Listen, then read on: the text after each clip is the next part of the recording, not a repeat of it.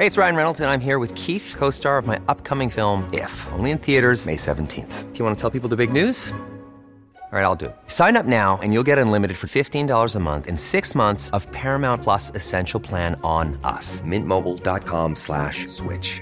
Upfront payment of $45 equivalent to $15 per month. Unlimited over 40 gigabytes per month. Face lower speeds. Videos at 480p. Active Mint customers by 531.24 get six months of Paramount Plus Essential Plan. Auto renews after six months. Offer ends May 31st, 2024. Separate Paramount Plus registration required. Terms and conditions apply if rated PG. Hey, I'm Ryan Reynolds. Recently, I asked Mint Mobile's legal team if big wireless companies are allowed to raise prices due to inflation. They said yes. And then when I asked if raising prices technically violates those onerous two year contracts, they said, What the f are you talking about, you insane Hollywood ass? F- So to recap, we're cutting the price of Mint Unlimited from $30 a month to just $15 a month. Give it a try at mintmobile.com slash switch. $45 upfront for three months plus taxes and fees. Promo for new customers for limited time. Unlimited more than 40 gigabytes per month. Slows. Full terms at mintmobile.com. Since 2013, Bombas has donated over 100 million socks, underwear, and t shirts to those facing homelessness. If we counted those on air, this ad would last over 1,157 days. But if we counted the time it takes to make a donation possible, it would take just a few clicks. Because every time you make a purchase, Bombas donates an item to someone who needs it. Go to bombas.com slash ACAST and use code ACAST for 20% off your first purchase. That's bombas.com slash ACAST, code ACAST.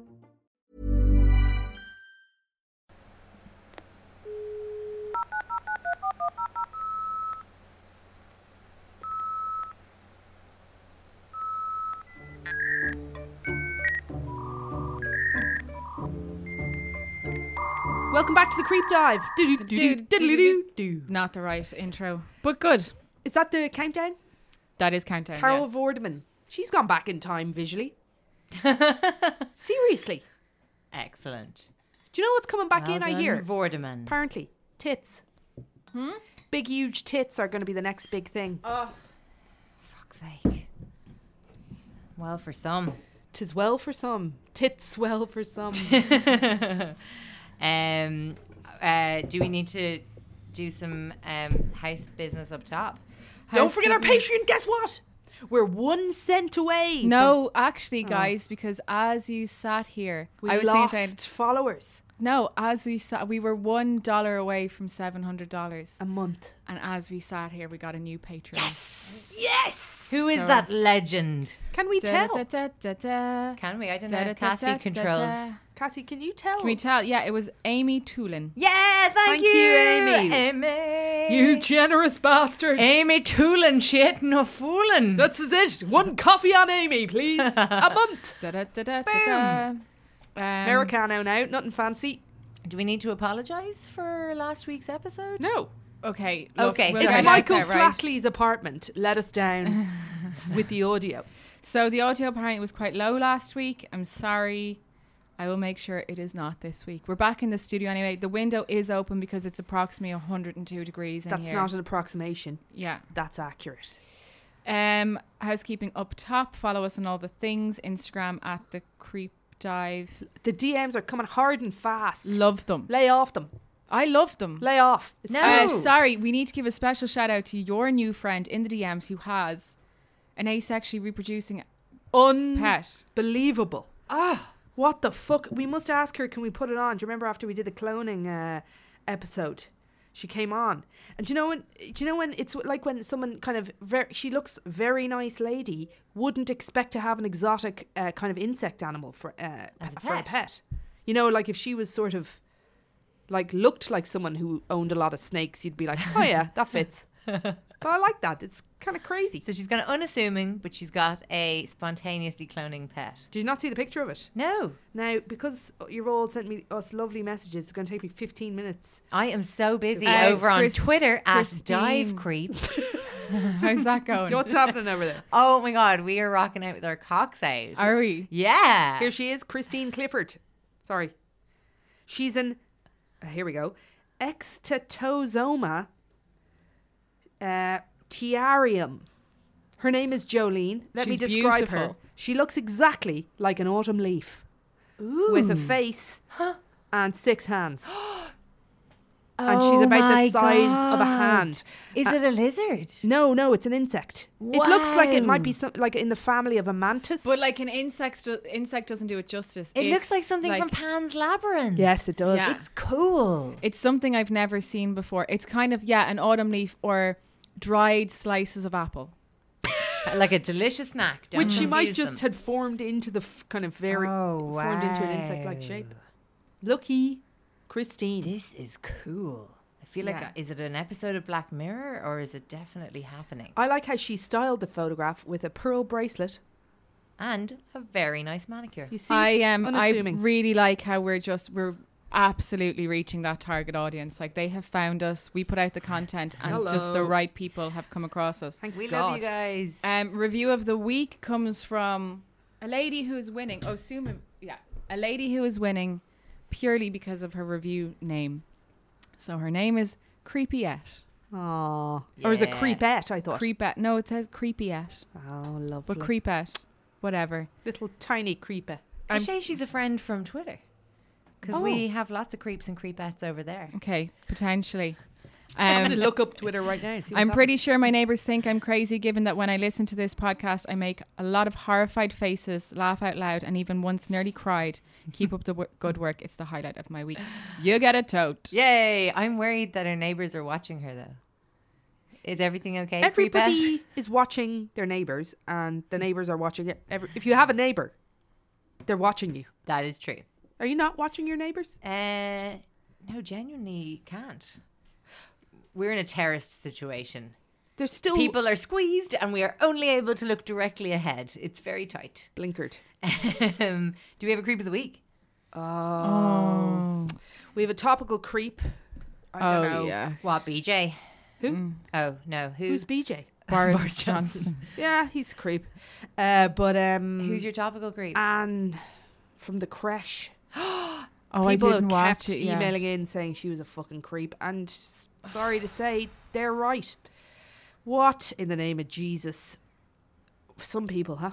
I, I chose to watch um, Claire from Bon Appetit making Twizzlers instead of the Primetime Investigates, and I know that is Man, if I'm you- a poor excuse for a human. I just couldn't take it. Very intense, um, very scary if you have children. All, all, all in all, uh, disappointing evenings content in a sad fuck you to that lady. And you know she's worth a few bob. Then, if you did a bit of a dive on her, you could see.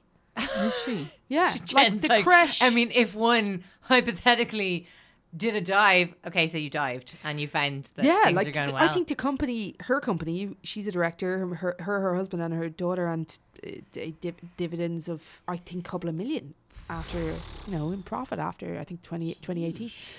Pretty good, but you know, I have a jolly creepette. thank you. A creeplet. Okay. It's a Twitter thread that I really enjoyed. Maybe you've read it already, but let's go. Let's talk about peeing in space. Oh, I have not read this. Okay, so this is from Mary Robinette Kowal.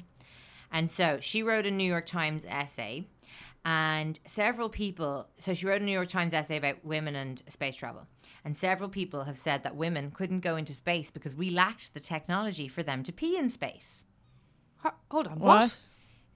So We lacked the tech. Oh, that they that, the technology is lacking to facilitate female pissing. that's ridiculous. because obviously for however long yeah this was just people's oh. response to her essay I'm and she is explaining why this is irrelevant so she says when the Mercury program was proposed, doctors were worried that people would not be able to urinate or even swallow without the aid of gravity. So this is way back mm-hmm. when. okay. And yet, they still made plans to send a man into space. When Alan Shepard became the first American man to go into space, it was scheduled to be a 15 minute mission up, hello space, back down. They made no plans for peeing. Launchpad delays meant that Alan Shepard hit a point where he needed to go badly. He asked Mission Control for permission to go in his suit, After consultation with flight surgeons and suit technicians, they gave him permission to do so. So he wet himself and still went into space. Mm-hmm. Later, they solved this problem by developing a sheath that looked much like a condom. It worked great in testing, but when the actual astronauts used it, the sheath kept blowing off and leaving them with pee in their suits. Was Can you? Can, what did the sheet actually look like? it looked like a condom? Right. Sorry. Was this about extended time in the spacesuit? The sheaths came in small, medium, and large. It turns out the men were all saying they needed a large sheath. they did not. Classic. Hence, sheaths blowing off. Subsequently, the astronauts called the sheaths extra large, immense, and unbelievable. so they had to tape a bag to their arse to poo. She says ass, sorry. To poo Tape a bag, like getting an old spar bag. and just getting some duct tape and just taping it to their ass. The length that is some Now, ordeal. She says that worked well for Gemini and Mercury. These are early missions. And by well, I mean there was still urine in the capsule and it stank of feces. Apollo needed a different solution. Alas, they still had to poop into a bag, but for peeing, they could slip on a condom attached to a valve, turn the valve, and their urine Sucked. sucked into the vacuum of space. If you timed it right. Open the valve a fraction too late, and the urine escaped to float around the cabin. Open it too early, and the vacuum of space reached through the valve to grab your Well, manhood. That's exactly what I was thinking. That hmm. seems like a Yes, really dodgy. real issue. Apparently, the venting of pee into space is very pretty. It catches the sunlight and sparkles. For the spacewalks, the Apollo astronauts were back to condoms that collected the pee in a bag in the suit. Buzz Aldrin was the second man on the moon, but the first to pee there. During Apollo 13, everyone who has seen the mo- movie knows that Fred Haise, aka Bill Paxman, got sick. Do you know why, though? After the accident, they couldn't use the regular vent because it needed to be heated to keep the pee from freezing. Okay. The alternate system caused droplets to float around the ship. Mission Control told them to stop dumping pee. It wasn't meant to be a permanent ban, but the crew What didn't was- understand that, so they were stashing pee in every bag or container possible. This sounds like my house. What? The fastest option was to store it in the collection bags they wore in their suits. Haise kept his on for hours and hours and hours, basically bathing in pee. He got a UTI and then a kidney infection. Fucking hell. Finally, a decade later, NASA decides to send women into space. Now they have a reason to come up with how to handle peeing in space if you don't have a penis. To launch and for a spacewalk, they developed the MAG, Maximum Absorbency Garment. Sanitary towel. a diaper. Nappy. This is an American thread. So the men could have worn this too. The men switched over to using those because it was more comfortable and less prone to leave pee floating around the cabin than the condom sheath. They also developed a zero G toilet so that astronauts no longer had to tape a bag to their ass. What happened to the? I bet you did it suck the shite out of you. The Oh toilet. Oh, the A zero gravity. in space. Oh, oh, oh, wait. This is, is another good fact. Peeing or pooping in space is now a lengthy process involving a fan, a targeting system, and a fair amount of prayer. Oh my god. Fun pooping in space fact. Without gravity, the poop doesn't break off as it exits your body. You have to. like a fish. No. You know when a fish shits and then they and it trails swim behind them with this long Yes. shit thing. You have to reach back and help with special gloves. Like break it off. Yes. Just like a little pinch and yeah, let it go. just pinch it away. Like. But I guess hang on, your anus. Let, let's let's just think about this. Your anus will pinch it off, but it would still stay there because, Because no gravity, there's no gravity for it to drop. no wind to blow it away. Yes. so it's not still attached. It's just there. Hanging on by a loose thread. Just like- like, by a little Yeah, like, micro, you know. Poo like a f- thread. Yeah, Oh, yeah. amazing. So they could sort of, yeah, wow. So peeing is a little more straightforward now. It's basically a funnel, a tube, a bag, and fan for suction. So no nappy anymore. Mm, sometimes though the toilet breaks down. At that point, they return to using relief bags taped to their ass and manual urine containment. That is some ordeal. During a malfunction, it is also possible for a giant floating globe of pee to exit the toilet. That'd be embarrassing. Oh, I'm sorry. Oh, fuck, You'd like be like, "Oh, it's back! I'm so back sorry. again!" Uh, fun fact: due to chemicals, it is bright purple and acidic. More fun fact: poop regularly escapes. Which is why you never Like, eat a surely- milk dud found floating in the ISS. But hang on, escaping is ridiculous. Like it's not moving at any speed. no. you would just be so. Le- you're like, oh, it's gone. but it's kind of like a shark in the water, like da, da, da. slowly, slowly. You can see it like- coming for so far away. You just feel something in your peripheral vision, and it would just be rested in your hair or something.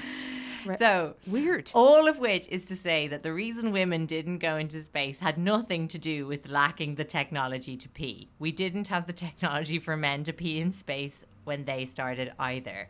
And some days the best solution is still a diaper or a bag taped to the ass. Amazing. Uh huh. It's brilliant, isn't it? What about wanking in space? Oh. Like, there's no. There's, it will 100% happen. Male Do you know what's female. actually cool? What about periods in space? Oh, yeah. So, according to the women who've been there, it's just like a period on Earth because mm. it turns out menstrual blood moves via a wicking action. And gravity can speed that up, but is not necessary. How so basically, our periods even are smarter than Hey, men. a moon cup also into play. Hey. Well done. That was good. Do you have a moon and cup? then, Yeah, I sorry, oh, sorry, I was going to say one last one. When Sally Ride was preparing to go into space, so she's a female astronaut, NASA engineers asked her if 100 tampons would be the right number for a week. and she said, no, that would not be the right number. so they cut it back to 50.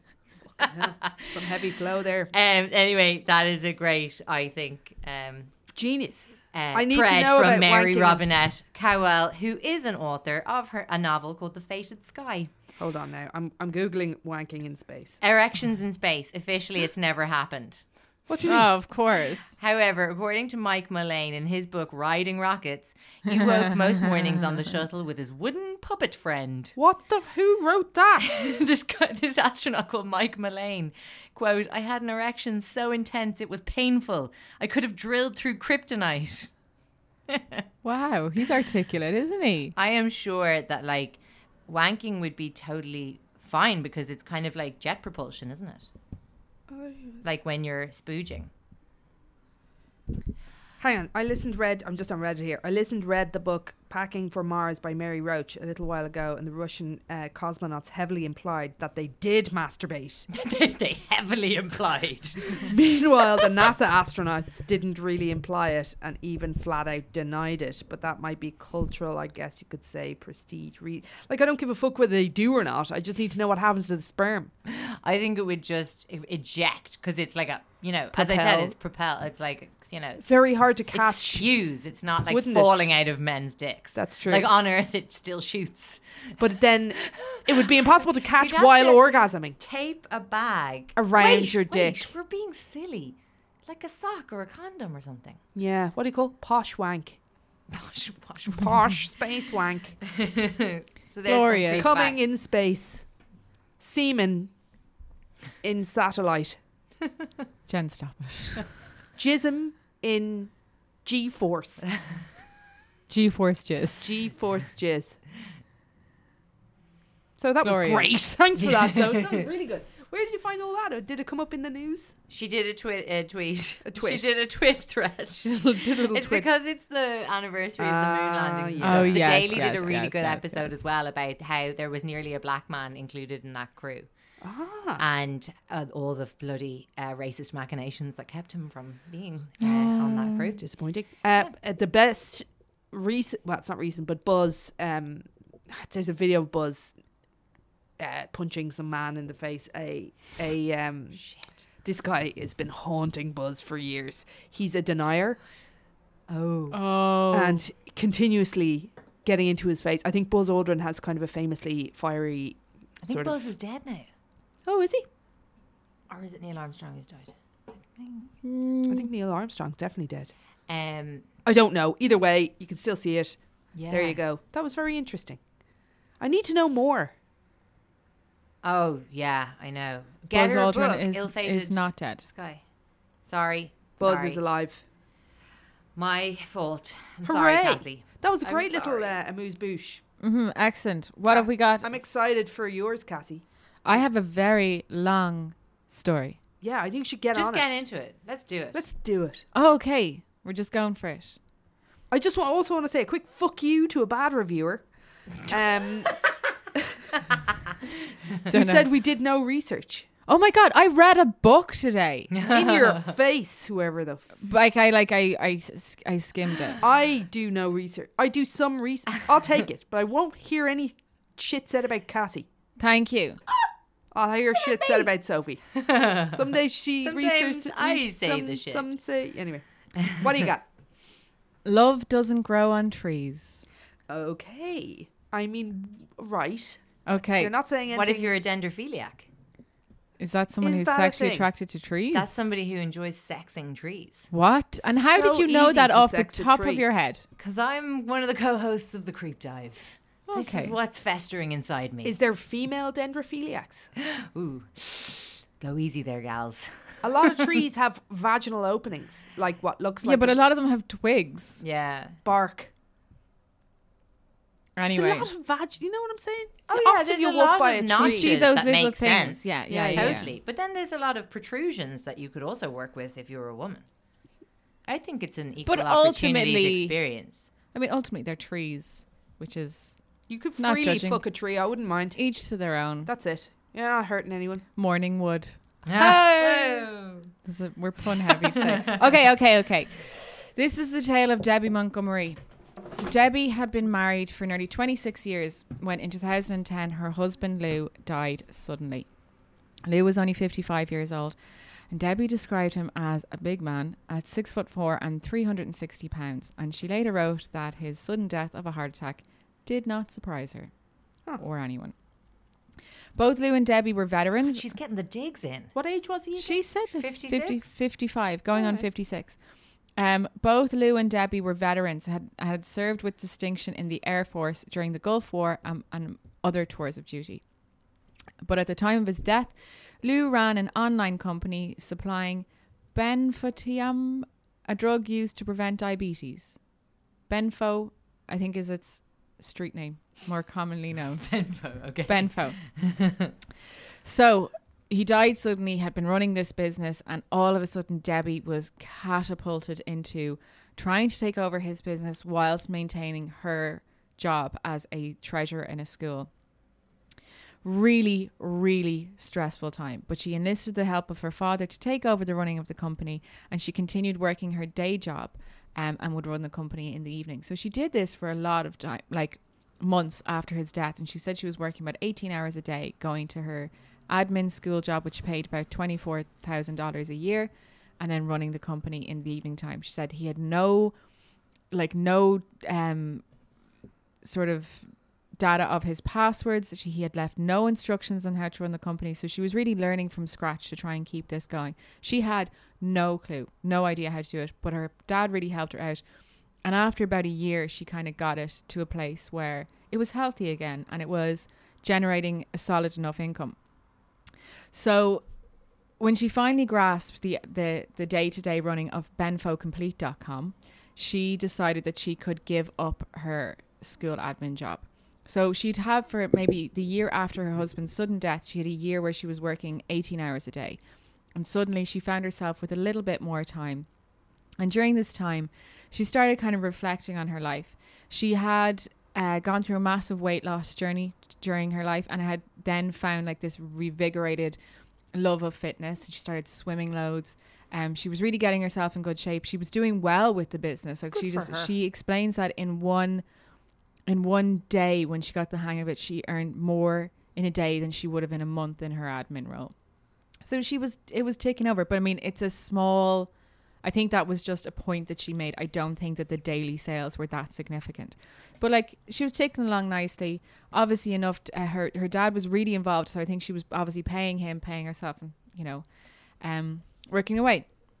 But in this time where she found herself with a bit more sort of freedom and a bit more free time, she started reflecting on her life and her marriage to Lou. And she realized that actually, in the last couple of years of their marriage, they hadn't been in love and it hadn't been a good relationship. And she just kind of put that by the wayside to keep her family going. She was described as always putting other people first. And this was the first time she was really stopping to take stock of her own life and what she wanted. Did they have kids? They had kids. So I think they had three kids. Two of them are in the military and one is away at college. Okay. There might be a fourth one, but I think it's only, I think she has a, a younger son who maybe a fourth child who lives with her, but um, definitely her oldest two and her daughter is away at college. Her daughter's about 19. Um, she also wrote that 10 years prior to his death, Lou had actually had an affair and he confessed it to her later on after it had been o- over.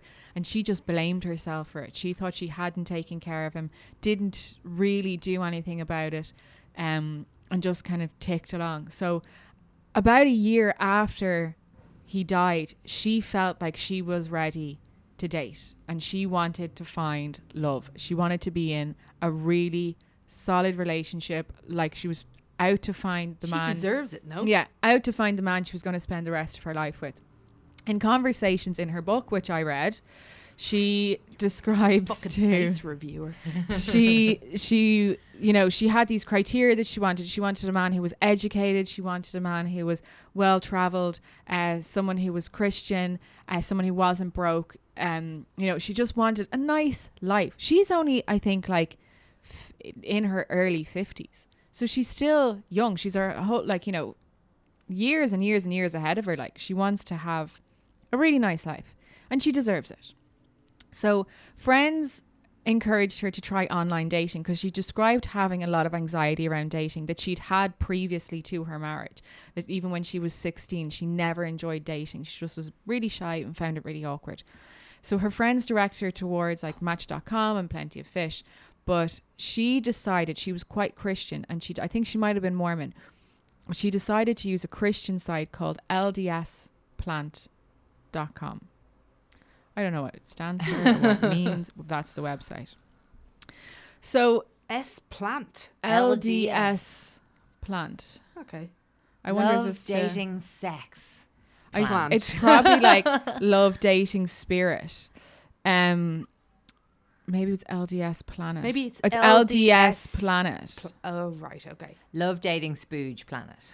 Absolutely not. I don't know what the LDS stands for. Dating spirituality. But it's probably something like that. When you go on to ldsplanet.com, What you have these like faces of people a lot of men. interesting. Yeah. Um typical I guess what you'd expect from a of dating white, site. lots of white people. It's quite a It's typical very white. That uh, That's very white. That's a good point. Um, it seems like a very typical dating site is what you would imagine the early dating sites to be. You know, a little no filter. no filter, like one little profile pic, uh, a little bio, all that kind of stuff, right? Yeah. So, and obviously, it's not it's not like one of these apps. Um, it's Because it's the 2010s or something, isn't it? it's 2010, so it's not an app. So she messages a couple of guys back and forth, but initially she's not impressed with their spelling and their grammar and like she does she finds conversation difficult and she's not really getting into it until she matches with an Englishman. So this is part of there's obviously no geo targeted locations on this. She can match with anybody. So she matches with a man called Eric, who is a businessman from England. His email address is talktome55 at yahoo.com and his profile read I am in search of a long term relationship that after a great friendship is developed over time. Hopefully it will lead to marriage, but only in the right only to the right lady. I am not desperate or in a rush, but believe in leaving things to higher powers and know that when time is right things will happen. I am fortunate that I am willing to relocate for the right person as well. Well, there's not much to say as I would describe myself in one word as a man of good standards and policies that guide my entire life. I'm a God fearing person who believes mostly in honestly, honesty, truth, and faithfulness. Right. This goes on and on and on and on. He talks about his faith, how he feels about the church, how he wants to treat a woman, um, how I don't expect a lady to be perfect, but I expect her to be unique and special. I'm willing to accept her for who she is.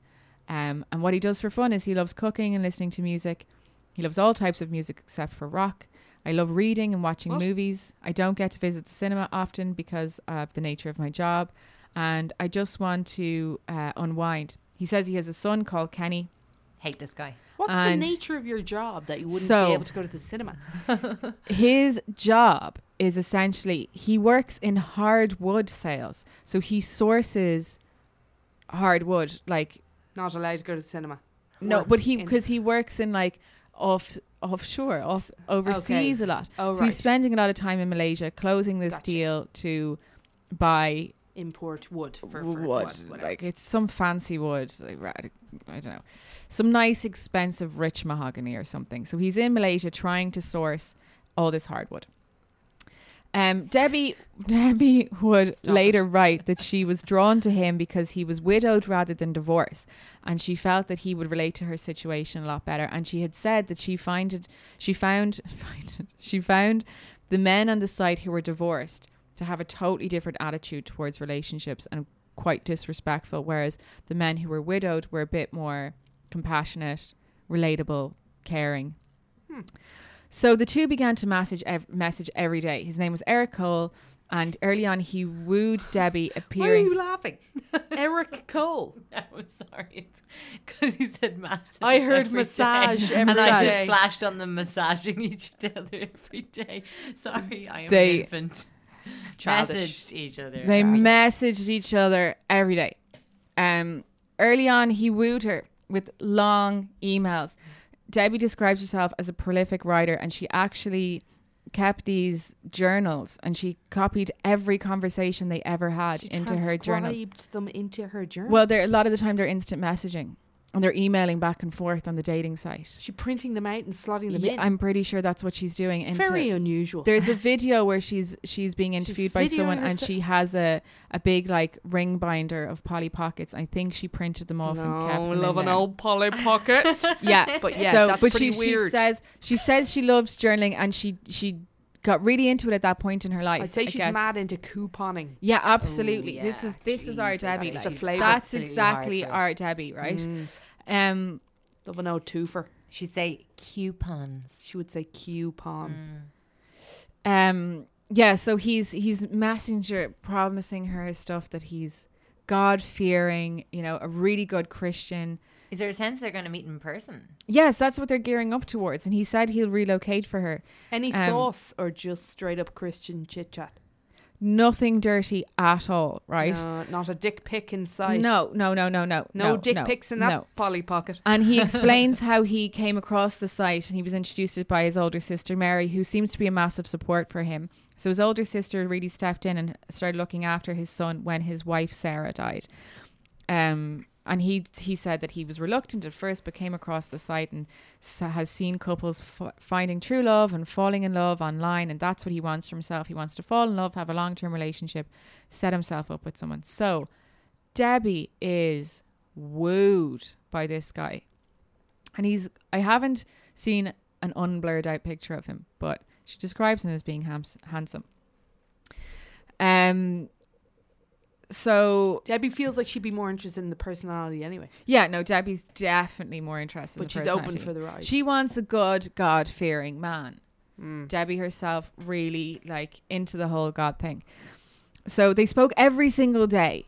Um, and then one day, Eric suggested that they move their chat from the site onto Yahoo Instant Messenger Oh, let's Because- take this to Why? because Yahoo. he was going to be traveling back to Malaysia from England and he wouldn't be able to act he feared he wouldn't be able to access the site from there. So he helped her set up Yahoo Chat. She didn't know what it was. And I think it was like that. Remember there used to be Yahoo MSN. Chat uh, app on the Yeah. phone? Maybe around that time. Anyway, What, what year are we? 2010. Okay. So Yeah, like MSN. Was just Mm. a different version. Yeah, essentially. So, with their two conflicting schedules, Debbie working long days with the business and Eric overseas, the two would often chat in the middle of the night, like at 2 a.m. Debbie describes hearing a little ping from her computer and getting up and running over and speaking to him for an hour or two in the middle of the night. Debbie's still working 18 hour days at this point. Uh, I think at the start she maybe was a little bit, but it definitely she definitely eased into working full time with benfocomplete.com. Um, catchy. they spoke catchy. they spoke on the phone. Debbie loved his English accent. And she said she felt like she was 15, falling in love all over With again. Jesus Christ all over again. Just falling in love all over again. They spent hours chatting. And Oh, on one particular occasion at Thanksgiving, Debbie lovingly describes the hours spent running to the computer, describing the feast to Eric, describing the sweet potato casserole, describing stuffing the turkey. Oh my God. Running This- back this and forth. content is the worst, I'd say. her oh, her parents are over. Her dad's helping her clean the garage. Her mom's there. They're chatting. They're having a great day, and she's just oh. dipping in and out of her like Too instant detail, messenger, Debbie. telling him. And he, the poor Englishman, is confused by the feast and whatever, and thinks it's so cute and blah de blah blah. Gorgeous. This How much woman, fucking time do people have? This woman's madly in love, right? Right. So the difficulty with Eric's work was that because he was in Malaysia, obviously trying to export a lot of hardwood and trees. Childish. Stop, childish. He needed to bring officials and authorities on site, which was difficult. You know, he's dealing with a lot of like, I don't Bureaucracy. know. Yeah, yeah, yeah. Um, but Eric was, you know, never short of, of, of, you know, time to message Debbie, and he wrote her poems, which she published in her book. Um, they continued to chat daily. Now, early on in their relationship, Eric was telling Debbie about a friend of his called Terry, who also wanted to start online dating, but he struggled to get his account up and running. So there was some reason why his payment was not being processed by what I assume to be the American dating site. So he asked Debbie to cover the cost, and she posted a check for $45 to the site. And Terry got on, and that was grand. Weird. So Weird. Terry got set up. Well, why couldn't delighted. he have done that? Don't know. No idea. Why couldn't Eric have done it? But anyway, Debbie was quite happy to help him out. She she said I think in Forty-five dollars. Whatever. forty five dollars. It was fine. But Donate to our patron. about a month later, Eric got into some difficulties with work, and Debbie explained. Eric's next request was for me to set up a bank account for us so that he had an account where funds from his job overseas could be deposited before he arrived in America in person. So the plan was that he was to come over. He was to come over to America with his son and settle there and be with Debbie. So naturally, as soon as this deal in Malaysia had gone through, so he wanted to set up a bank account, a joint bank account. But the only way that Debbie could set up the account was to open it solely in her name with him as a beneficiary because he wasn't there in person to set up the bank account with her as a joint bank account. Then, when he got to the States, they could make it a joint account for the two of them. So she set it up and sent him the account number, the bank address, and the wire instructions so that he could instruct his company to wire the money directly into that account. It was simple and easy. Debbie, who had previously worked in banking and also worked in military intelligence, said she had her banking hat on during this time. So after she set up the account, eh, but after she set up the account, Eric told her that he had spoken to his attorney Peter, who suggested that in order to ensure a successful wire transfer between the bank in India and the account, they needed to prepare a certificate of ownership, which would be presented to the bank in India. This would let the Bank of India know it was okay to send the large sum of money to an account titled only to Debbie on behalf of Eric Cole. But the preparation of the certificate would cost six thousand pounds. Debbie, Oh.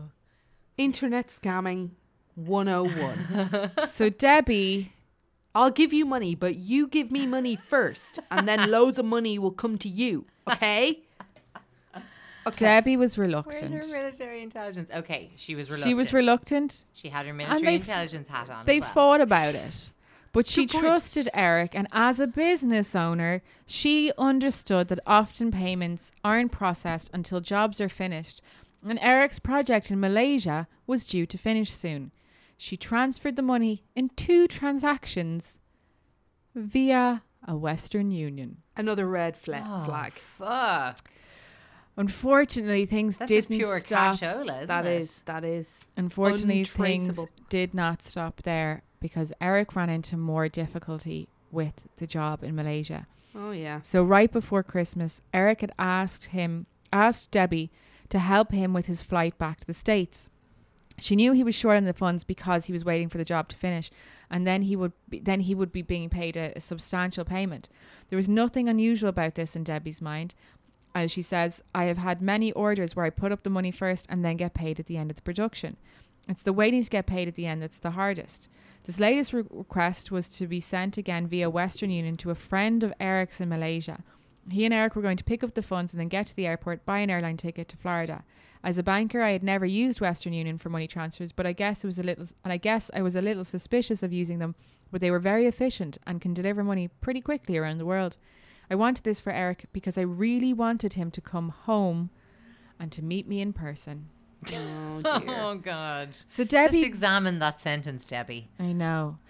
So Debbie began getting things She- ready. But like, think about the hours of input Eric has put in I here. know. I oh, mean, they're He's talking. kind of earned it. hasn't But he? hold I was on. gonna say barely six grand. uh, hold like. on, wait, wait, wait, wait, wait, wait, wait, wait. Now, just, like- just, just okay. to be on Debbie's side for a second. They're speaking on the phone. She knows he's British. I'll get to it in a second, but she's she sparks up this relationship with his sister and is chatting to his son as well. And prior to this, she has checked. Um, I should have put this in the story. It's really important. She has checked his company. She has Okay. checked his Okay, company. There's a legitimate website. All right. Um, now she did. He had said that there was like a contractor involved or whatever, and she did check with that company, and they said they didn't recognize him as a contractor, but that they had hundreds of contractors, and that they wouldn't Couldn't. necessarily know, but it would be something that they potentially would do. Right. So oh, she'd done her a bit of homework. Debbie had done her homework, like, and she was she was, I suppose, nervous of online dating to begin with, so she had done her homework, um, and she trusted him, and she's speaking to him, and they're in contact, and this is going on for like two years, um, but this I think is like the second Christmas maybe. So they got ready for Eric to fly home, and then received a message that the shipping company was leaving was levying a tax on the shipment that was sitting in the port. Eric and Peter had to come up with a large sum of money to get the shipment released, and once again they came to Debbie. Eric told her that he hadn't had this ta- he hadn't had tax levied against him before, and it was really unusual. But it was a risk involved in their business, and that's why the profits were so mouth-watering. He said that contracts were contractors were solely responsible for every expense incurred in the course of purchase and delivery, and that he had to bear the brunt of the expenses until he delivered the shipment, and all was accepted by the client. Um, she spoke to him on the phone because he wanted to, s- to discuss the issue with her further. Um, she said the connection was bad, but she heard his voice. She recognized him, and um, she she insisted that she was very prudent with money and she was very cautious when it came to her finances. But he was very um, convincing and told her that the financial support repaid as soon as he got home, and that he really appreciated and he loved her and blah blah blah blah How blah blah blah blah. How much? I'm not sure how much that particular time was, right? But anyway, whenever Debbie fretted, Eric won her back. Oh, but needless to say, he did not arrive in the States that Christmas because that um, issue with the tax obviously kept him in Malaysia at work. Obviously. And had she already paid? She had given And no the sign of money, it. Okay. no, She for was the plane out tickets. A fair whack now. So whenever that was a big hit. I'd say it was a couple of thousand quid, all right. So whenever Debbie fretted, Eric won her back with promises of their life together. He introduced her to his sister Mary and his son Kenny, and soon Debbie was chatting to them too on Yahoo Chat. Mary and Debbie bonded and became like sisters, she said. And as Debbie couldn't afford to help Come Eric on, out Deb. all the time, Mary would also bear the brunt of transferring Eric some money when he needed it. according to Eric and Mary. So when the two ladies are chatting, Mary's offering her loads of support. If Debbie's worried that she hasn't got the money, Mary's stepping in to pay for it. The two women together start selling some of their jewellery and other things to help Eric out. St- oh, but Debbie was delighted, right? She felt really fulfilled. Her relationship with Kenny was really good, and she was really excited about being a mother to this 10 year old boy. She loved the relationship she built with Mary and describes how, even though she had her own family, she was so happy again to have this kind of new family who really needed her and supported her. And her own children were accepting of the relationship. And Eric and Debbie planned Like, on being on together with the children right? for the rest of their lives. There is a, a certain amount of trade off here. Like she's getting a lot of emotional support. Mm. She's being boistered up. The feelings She's- are real. Yes. So as much as well I'm presuming she's gonna get done.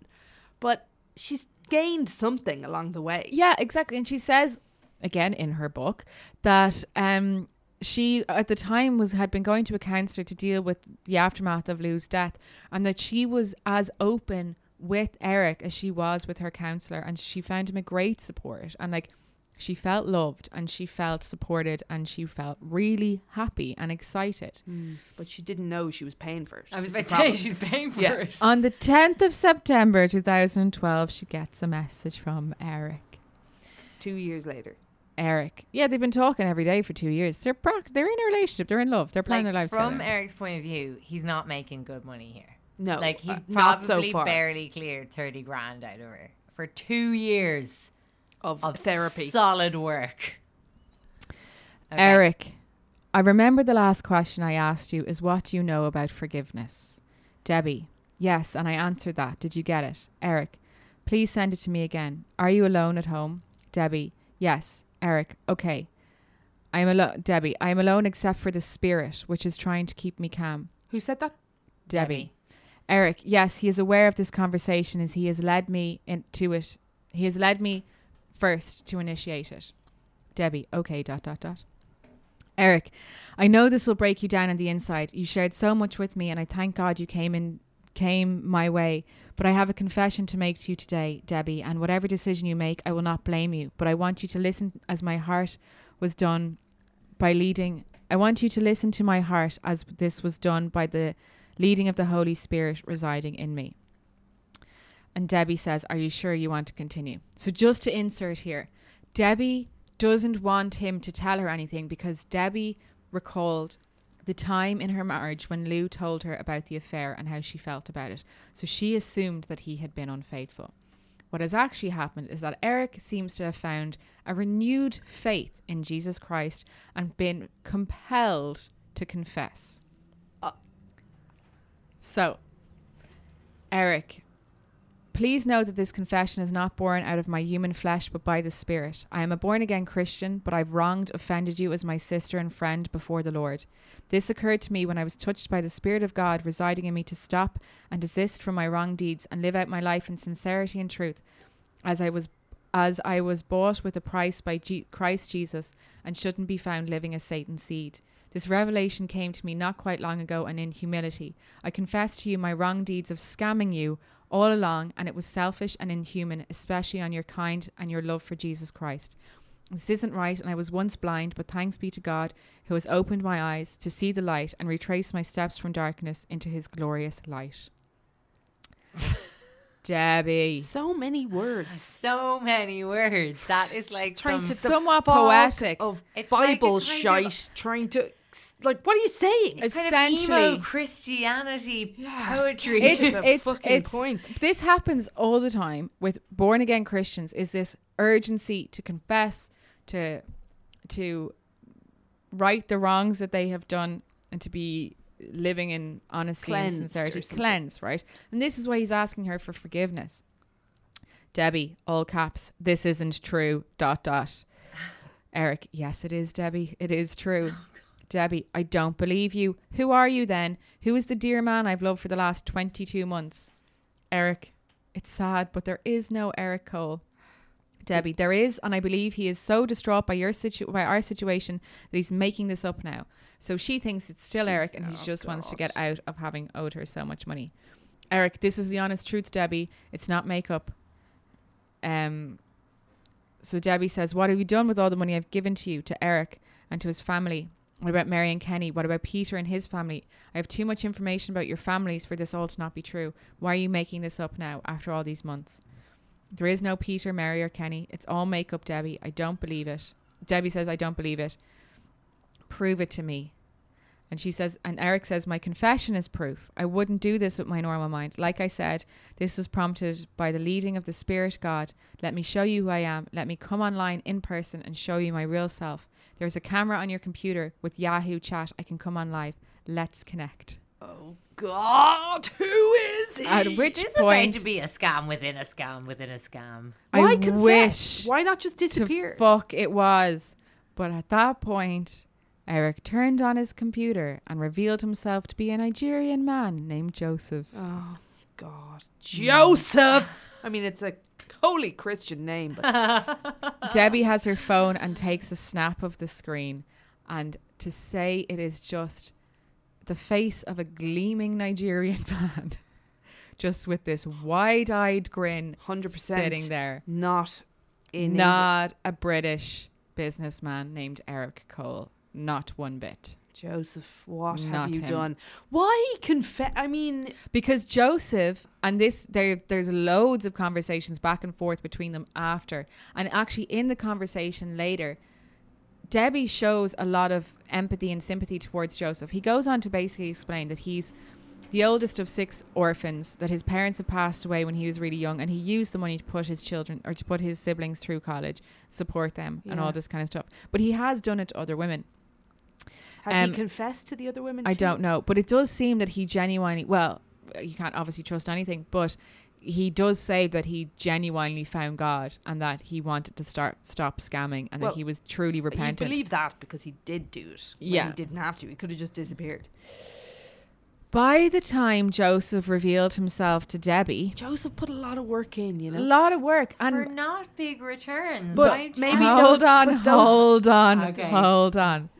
By the time Joseph revealed himself to Debbie, Debbie had sent him one million eighty thousand seven hundred and sixty-two dollars and forty-three cents.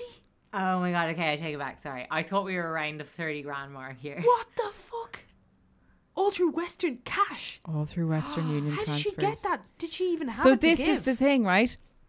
Um, She had to because that's how Western Union works. But Debbie- presume she was borrowing to get it. Debbie felt a lot of sympathy for him for him and said that she wouldn't report him if he repaid the money. Now she eventually no did go to the FBI, repay. but the FBI said unless he comes to America, there's nothing we can do about it. Um, Oh my god. so where did the million dollars come from? I'm Debbie's business in wasn't massive 2012, 2010, that would have gone a fucking long way in Nigeria. for the guys in Nigeria. Yeah, so fucking would have. He said he gave. He said he he put some of it into businesses. A lot of it was living, putting his siblings through college. Now, I'm not sure bit- about. I'm not sure about. that. Yeah, but I know that college. I know that university fees are quite high. We're not. We're not In talking African country- But um, yeah, anyway, we're not talking the need for a fucking million dollars. Where did the million dollars come from? Debbie's business wasn't massively successful, not million dollar successful, and her job, her previous job as a treasurer, only paid twenty four thousand dollars a year. oh god. So she explains she had cashed in her retirement fund, sold jewelry, and took out loans. she borrowed over a hundred thousand dollars from her elderly parents. What is even worse is that she kind of gets into her financials and stuff. She's very um, candid about it, and she tells a story about how Lou got pissed off just before he died about his insurance premium increasing from a hundred dollars to something happened he owed nearly five hundred dollars. So he cancelled it. And she tried to keep it going on the sly because she wanted health insurance. And he got angry and he made her cancel it. And he died two months later so at the time of his death Nothing. Stinger. didn't have anything. So this one was already in financial difficulty because, as we know, hospital bills in the states are fucking insane if you don't have insurance, and obviously the cost of a funeral and everything. And also, she did not then have any life insurance money or life assurance money after his death. Um, so it was mainly cashing in her retirement fund, selling her jewelry, taking out loans, and borrowing money her from her parents. What? Did you just download her book illegally? No, I got it on Kindle. Did you buy it? Well, it actually it happened to be free. Oh, um on Kindle Unlimited, which I don't understand what Kindle Wow. Unlimited is, but apparently I have it and it's free and I don't have a hopefully she subscription. got a kickback. so What's it called? we'll get there. Okay. so um d- at first obviously Debbie was Debbie Downer really struggled to understand why this had happened to her and why God had put her in this situation. Again, all coming back to God. But she found a little bit of solace when she met a pastor from Indiana who expressed to her that God had explained to her why Debbie had been put into this situation. this happens a lot, again, in these kind of like uh, fundamentalist Christian churches, is the idea of messages coming from God through somebody else. So I could sit here and be like, Jen, God has given me a, a message for you, and this is what it is. So this pastor from Indiana said he knew he set you up there for a purpose such as for for a time as this. Though you say you didn't have a million dollars, you did have a million dollars. It was prepared for you to do what you needed to do to come forward so that you could share your story with us. Okay. Oh, Look, yeah. silver Sure, linings. that'll So, Whatever makes you feel good now at the end. So that's what Debbie did. She went on and she decided to start speaking to women. And when she realized the frequency Actually, at which time to do this and probably did help to flag up stuff for other people. Yeah. Other women in similar situations. Yeah. So she was at it. She describes being at like a luncheon and talking. Someone mentioned online dating and she rolled her eyes and they were like, what? And she just went into the store and she told them. And when she was there, cost someone was like, dollars. someone was like, oh, that happened my mom. And someone else was like, oh, that happened to me, but not as much money. And then, um, yeah, other people were talking about it. And she realized that it happened so frequently that she decided to write this book. And she sat down and she wrote it. She didn't go back and edit it, but she wrote it. She wrote the book. The woman behind the smile triumph over the ultimate online dating betrayal. And her whole ethos is that for so long in her life, she had to be the woman that suppressed everything and she was smiling. And throughout her marriage, even, she would just smile and put up with it. And now she tours teaching women how to unlock their inner power. She has a free ebook on her website for this how to unlock your inner power and deal with it. And it's okay to let the smile down. She now hosts events Fair fucks to her. she continues. on her. She continues to run benfocomplete.com, and now she also runs the woman behind the smile.com. Did she meet anybody? I don't think so. Good. Not her that I own. know of. Good on her. No, no, I mean, like, that's great. She's doing it on her own. I'm just going to give her website a bit of traffic here. I've been on it all day. Great story. But, like, what? so what became of Joseph? So, I mean, the FBI said that there's nothing they could do about it unless he came into the States. Uh, the money seemingly was willingly transferred. I'm sure there's probably, I'm sure if the same situation happened now, there's more legislation in place to deal with it. But at that time, Any of it come back? I don't think so. Not a cent. But on her site, she says in this big purple bold font, my one million eighty thousand seven hundred and sixty-two investment really was actually priceless. What I've learned since the discovery of the betrayal and scam is actually priceless, as I've reclaimed my power, released the shame and guilt, and now share how you too can do the same. Whether you've been involved in bullet points, some kind of online dating scam, a Ponzi, Ponzi, Ponzi scheme, or other bad financial investments, failed businesses, failed marriages, marital affairs, or a wide array of other scenarios. Anything that has made you feel foolish, ashamed, guilty, or embarrassed. If I, a former US Air Force intelligence officer, paralegal, and bank branch manager, can recover and reclaim my power, I know you can too. And here is a gorgeous Just picture. Western Union me $6,000. Let's have a look And here it. she is. She's gorgeous. Oh, gorgeous. she's lovely Ah, looking. Debbie. Fabulous. She is fab. She is fabulous. Bob's And she's the kind of, you know, like she's the kind of woman who's obviously gone on to, I'm not going to say profit a million quid from the situation, but I think she's taken along doing quite She's nicely. making some lemonade there. she says she's stronger than ever and also she describes herself on her website as a best-selling author. So You describe yourself whatever way you see fit. She's been widely Go, covered, Debbie. like it's been widely covered in, in in the media because I came across this story from an article on the Cut. Good. That means she Um, she probably has made a few bob. She's been featured on CBS this morning. Uh, loads of places on the Daily Mail. Um, yeah, loads of places. Fantastic. Well Excellent done, creep. Debbie. Boo you, Joseph. Well done, Cassie, for reading a book this week. She also, sorry, at the end of her book has really good tips on how to spot an online scammer. Which, if you could just give me a moment or two, I will. So she actually ends uh, ends the book with a conversation between her and Joseph. Uh, in which he describes his whole story and his life. And she shows incredible sympathy for him. And she says, You know, you have some of the traits that I fell in love with. For a second, I thought she was going to pursue Joseph. but Was uh, Joseph offering? Uh, I think Joseph would have gone along with anything at that stage. Like, do you think he? Obviously, if he apologized Did and he he fessed up, he must have had turn some. his life around? I wonder. Well, he probably developed some keen skills at that stage. Do you want to know your your good to know information to how to spot a scam? Go.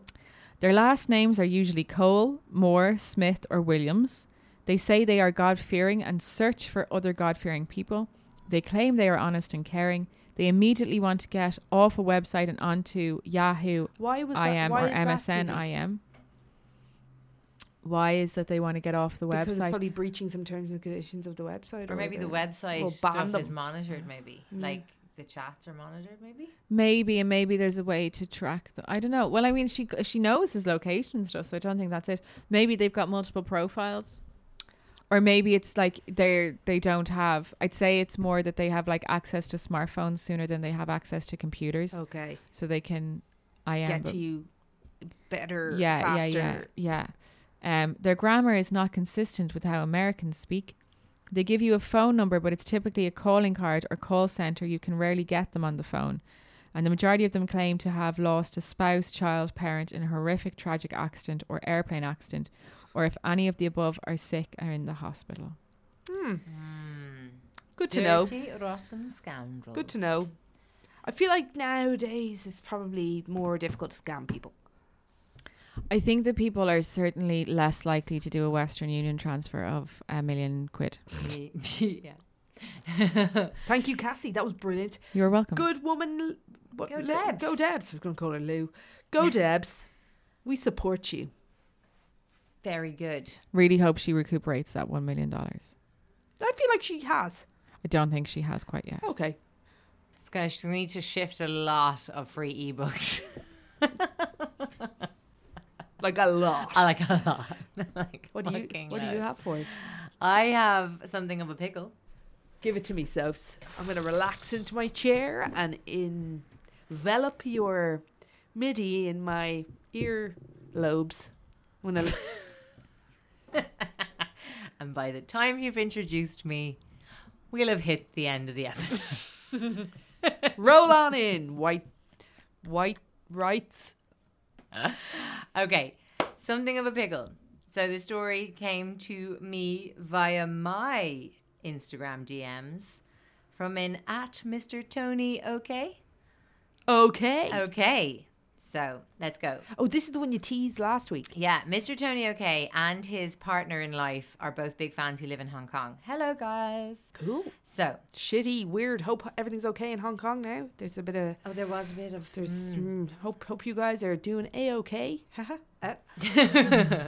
okay, so this story uh, took place in 1982. Um, so there was a little boy from Mal- Malaysia. What a weird theme has emerged. So it fucking happens every time. So his name was Korwan, and he Core had one. Korwan, Lam Korwan, and so he had a terrible, terrible family life. Um, he had a very aggressive father who um, was violent towards the family, and so this was kind of his life until the whole family moved to Hong Kong in the early 80s. And so things apparently at home seem to have gotten better, but Korwan, young Korwan, did find it very hard to adjust to his new life in Hong Kong. And he just like had a very kind of lonely teenage years, never quite fitting in, never kind of making friends. Uh-oh. And um so he kind of, you know, went through school, uh, became a taxi driver, No friends in school. no friends in school, very solitary young guy. Did he want for? Did Yeah, I mean, I think that most people do want friends. Um, so anyway, yeah, he was in his twenties. He was still living with his family, still living in the family home, and he was driving taxi at night. And so he had a few little extracurriculars that he enjoyed when he wasn't driving people around in his taxi. Corwan enjoyed taking pictures of his porn magazines, Whoa, that's really weird. which is pointless. On his phone. I mean, what year no, it's the eighties, so it's Oh, like okay. old film. Yeah. weird. So yeah, he just used to like photographing the photographs. Any particular Meta. pornography were, you know, Any like particular kind of genres? No idea. Though he still, so he still lived with his parents. Also shared his room with his little brother. Sad. That's and shit for his um, brother, it? used to kind of hoard all his like pictures of Porn. porn pictures in this kind of like metal stash box, like under his bed. Nobody would suspect a thing. So this was kind of scratching an itch until he kind of just found it was no longer giving him that special tickle any longer. So he moved on to I feel like- more perversions. it's far. It's at the moment. It's a safe distance from a human being. A photograph of, Of a photograph. Yeah, it's quite at a remove. That's great. We have a lot of time now. Until Yeah, yeah. I starts- feel like there's a lot of steps before this gets creepy. Um, yeah, yeah, I'd say relax into that. Yeah. So, got himself a Polaroid camera. Okay. Quick, and quicker. Which a Polaroid, the invention of the Polaroid was great news for pervs. Yeah. Like Instant. that revolutionized pervery. loud though. yes. I mean- so his next And thing like bulky. was taking pictures of women from under the toilet cubicle Now- door. You know that chestnut. Not subtle. What is the word for this? It's like the underskirting. It's, It's not upskirting. frottage. Then never mind. I'll think of it. Okay, so Natch, these ladies noticed. Really, an Oh. enormous Polaroid camera, Just like it's literally like like clunking. And then the Yeah. but like he would have like to the entire get the camera angle, the entire you'd look, you'd be sitting on the jacks, you'd see the camera come into the cubicle. Like you'd see it twisting, trying to get you. Like you would be able to see your picture Maybe- before the perv would. You're Yeah, correct. and- You'd be able to just reach the down, likelihood. take it. the, li- but So then maybe that's part of it. these women the rush of getting a bad photo. I mean, from his photos of photos, I suppose this is a step up somewhat, even if it is a bad photo. So anyway, lots of these women like gave fucking chase and were having none of this shit. Um, which is how he soon came to tire, uh, quite literally, exhausted from running away all the time. and he was just on the hunt for kind of like a new sort of thing, like a new little hobby for himself. Um, when on the 5th of February 1982, he picked up a female passenger in his taxi, Chang Fung Lan. And it was about 4 a.m. She had just finished work at uh, the Chinese Palace nightclub. And she'd gone out for food with her sister and her friends. And like, she just didn't really, she wasn't feeling the buzz and decided to go home. And so he was driving her home. And unfortunately, mid journey, she needed a tactical vom because she was very inebriated. Okay. And she asked Corwan to stop and let her just do a little puke. And um, then after puking, she actually was like, No, I think I'll go back now, go back out. I've done that. Yeah. There's a moment post puke where, like, a little sudden glimmer of sobriety appears for a minute, and you The second think wind. you you think that you Second can do this. Disgusting. No, you can. I can. Oh God, no! Dude, I've done it in this building. Oh. Tactical puke. I'm Yeah. back on the road. Back out. Had a great night that night. It was Christmas. So she was like, "I'm going back out. Take me back. Take me back." And then He did. he did. And then a few minutes later, she was like, "Actually, no, no, No, no, gotta go no, no. What the fuck am I thinking? Just let's go, let's go." Core one snapped. Snap. Ooh, He stopped the car. Sorry, this is about to get dark. Oh. Took an electrical wire and strangled her to Sorry. death. Oh Whoa. gosh, that Whoa. really You have we no warning so there. many No, steps. I know, Because there and I was like don't- we thought we were going to go Polaroid photos, digital photos, actually purchasing porn, Standing like next to a woman. woman. Yeah, No, he escalated not to ninety. So ha- he he was doing this because he was pissed off, or he was like, "Fuck it, I'll just." I mean, he definitely was doing this because he's a fucking maniac. Uh, hang on. But How yes, there was a bit again? of toing and froing, and he, I mean, later I suppose described snapping, but I mean, yeah. So he strangled her. right with, with what an electrical wire. that he had in the car for that reason. No, there's no sense that it was in the Oh, car. so he did snap. Yeah. She just pissed him off to that degree. We've all been there. I don't know if I've ever been on the edge of murder. You haven't. No, She I hasn't- don't have children. I was don't about to have say she children, hasn't lived yeah. as much as we have yet. She's We very are. young. Yeah. Um, so he drove home with the body still in the car. Well, I mean, what the fuck else was he gonna do? Well, he does a lot. oh no, He dragged it into his flat past a security guard who was having a little sleep. uh, Dragged it in. Uh-huh. Her. And then he put the body under the sofa. right. Okay. Uh huh. So remember, now we're Must have been probably hitting very about 6 a.m. now. High off the floor. That sofa. Yeah. I know. And I mean, as a lifelong creep, I always check under things. Always. If I come into a room, I check under He's things. living on his own, I presume. No, he's still with the family. Oh he shares my a room with God. his What? brother. He's still Okay. at his family abode, taking home- Totally. So literally this morning, when he put the body under the couch, he then, I presume, sat on the couch waiting patiently for the family to wake up and leave for work. Okay. Before he then Makes laid the body the course. on a plastic covered floor Okay. where he mm, used an electric saw to cut the body up. No love This making. is very Dexter. And some pictures. He took some pictures. After this, Of after everything. dismemberment, Uh huh. Dur- the- During. the process. Yeah. I just didn't see it going here. I would also think that if you were to murder someone, documenting it would be the worst thing you could possibly do. Yes, unless you were looking for a new fetish and you gotta try. He was.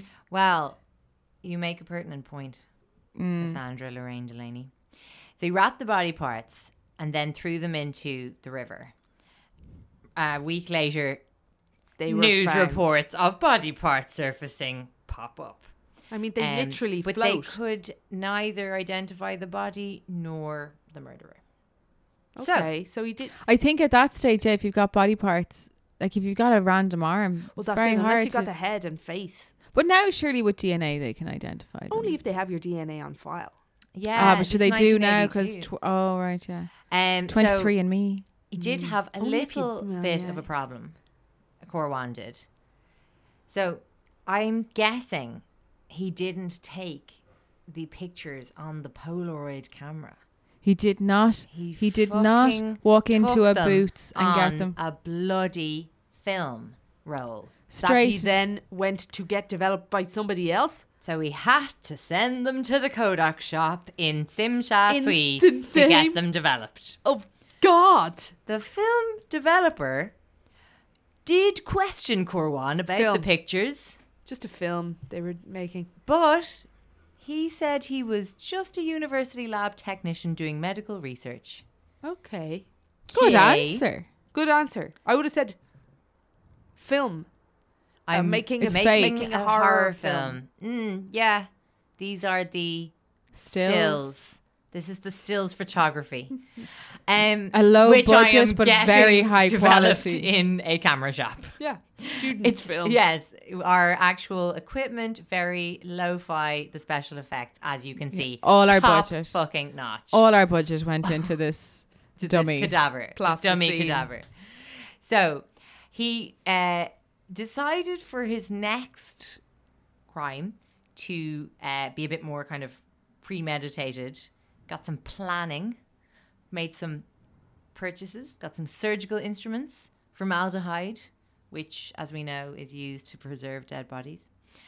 And he uh, went out, got a second victim, a 31 year old woman, Chan Wan Kit. And he had sex with the dead body. Like, Oh. I mean, we knew it was going. Oh, yeah, there. we I knew. was- I mean, Corwan was only ever going to spooge on some poor dead woman. Well, uh, yeah. Um, did he he- then uh, once again dismembered Chan Wan Kit in the family gaff still, and got rid of her the same way as the first victim. He then went and got his third victim. How quick was in succession was this happening? This was happening in a matter of months. Right. Was There- there not a There was by now some interest um, in Hong Kong um, about they were calling him the Rainy Night Butcher at the time. Um, but he actually got a, a different moniker later, which we'll go into. But they knew that somebody was operating and committing violent crimes, obviously. But yeah, it was happening in quite um, a short time period. All of it within less than a year. So, um, his fourth victim was a 17 year old Laung Wei Sum, who had just been out to dinner with classmates. And she didn't want to go on for more drinks. So they hailed her a taxi to ensure she never got sure, sure she got home safely, which of course she never did. So it was 9:30 when she got into his taxi. Um he handcuffed her and then and this sounds hellish. Then spoke to her until 4 a.m. Oh my god. Mm-hmm. So that's And like then killed her. fucking yeah. She fell asleep and he strangled her. Oh, and took the body home, back home to mom and pop. So, um, What was he saying to her? for six hours. I mean, you can only fucking imagine. Torturous, I'd say.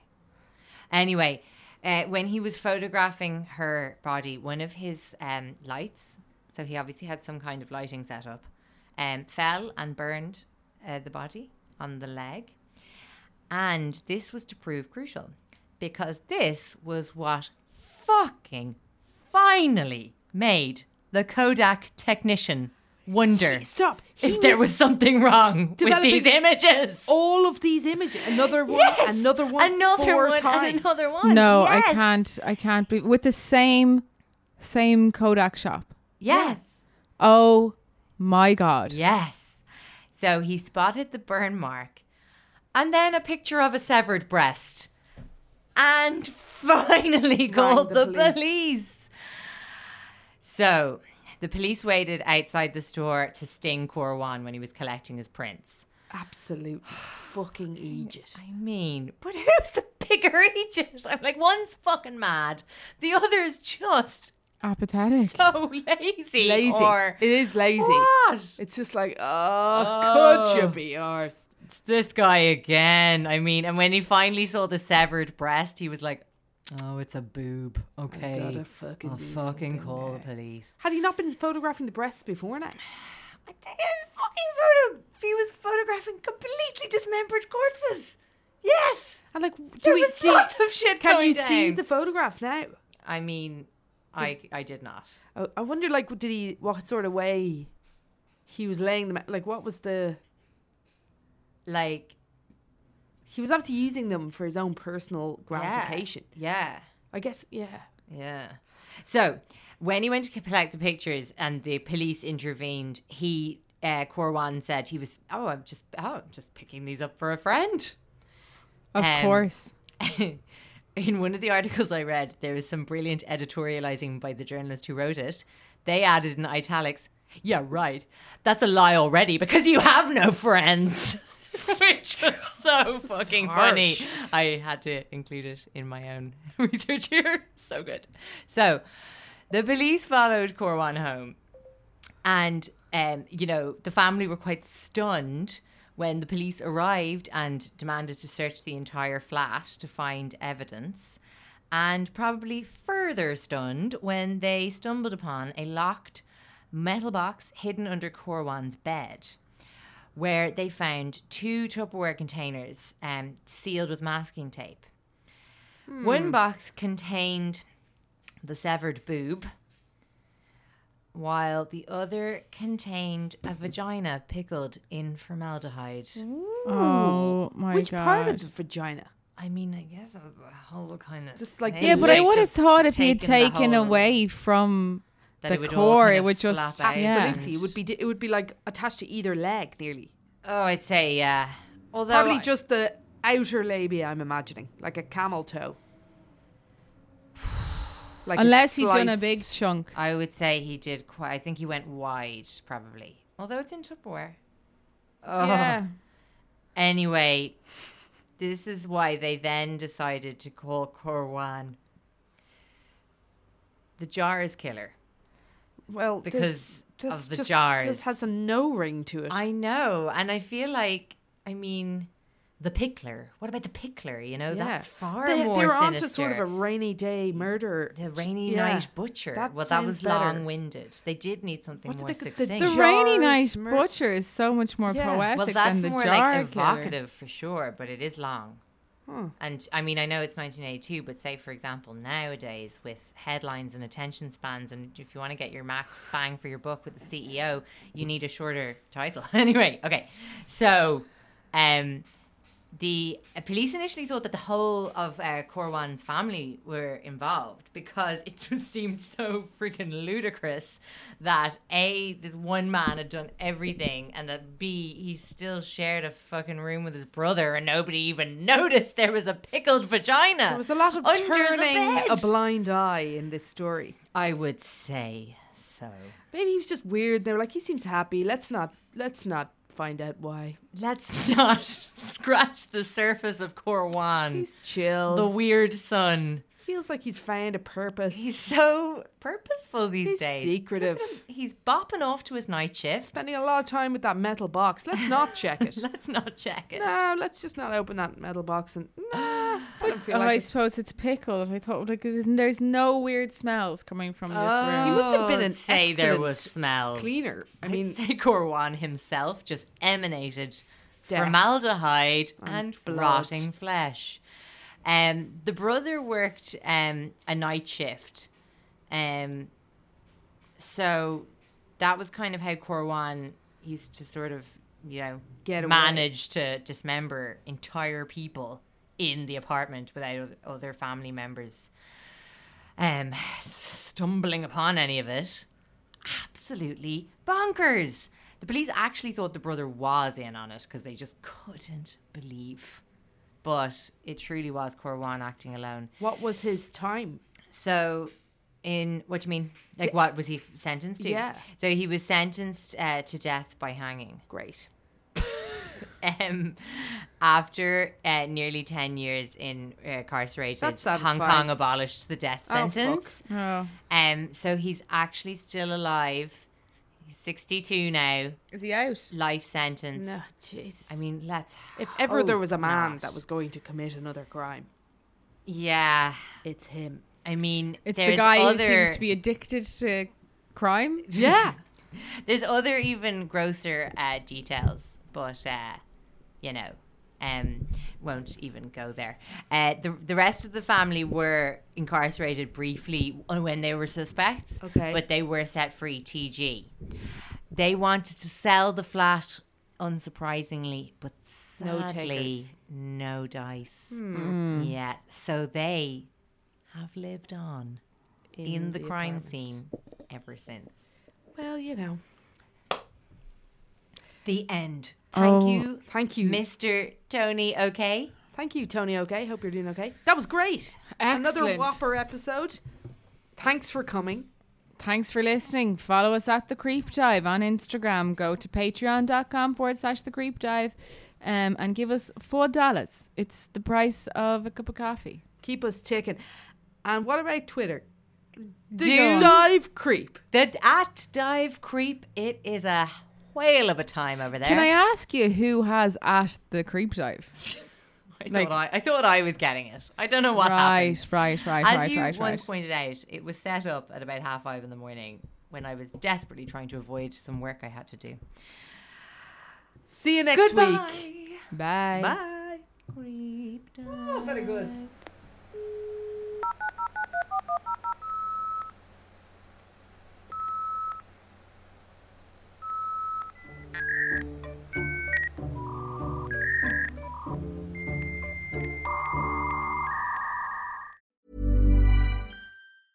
Hey, it's Danny Pellegrino from Everything Iconic. Ready to upgrade your style game without blowing your budget?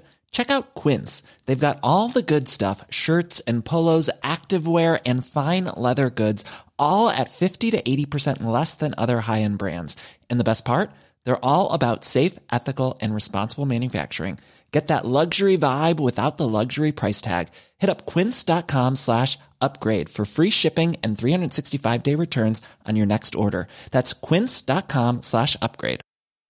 Want to get a chiseled look in the jawline? Sculpt and shape your jawline with added volume from Juvederm Volux XC. Juvederm Volux XC is an injectable gel specifically designed to be robust enough to improve moderate to severe loss of jawline definition. And it is the first and only hyaluronic acid filler approved for the jawline. Add volume to your jawline for a chiseled look with Juvederm Volux XC. For important safety information and to find a licensed specialist, visit juvederm.com. That's J U V E D E R M.com. Not for people with severe allergic reactions, allergies to lidocaine, or the proteins used in Juvederm. Common side effects include injection site redness, swelling, pain, tenderness, firmness, lumps, bumps, bruising, discoloration, or itching. There's a risk of unintentional injection into a blood vessel, which can cause vision abnormalities, blindness, stroke, temporary scabs, or scarring. Talk to a licensed specialist to find out if it's right for you. Visit juvederm.com. That's J U V E D E R M.com.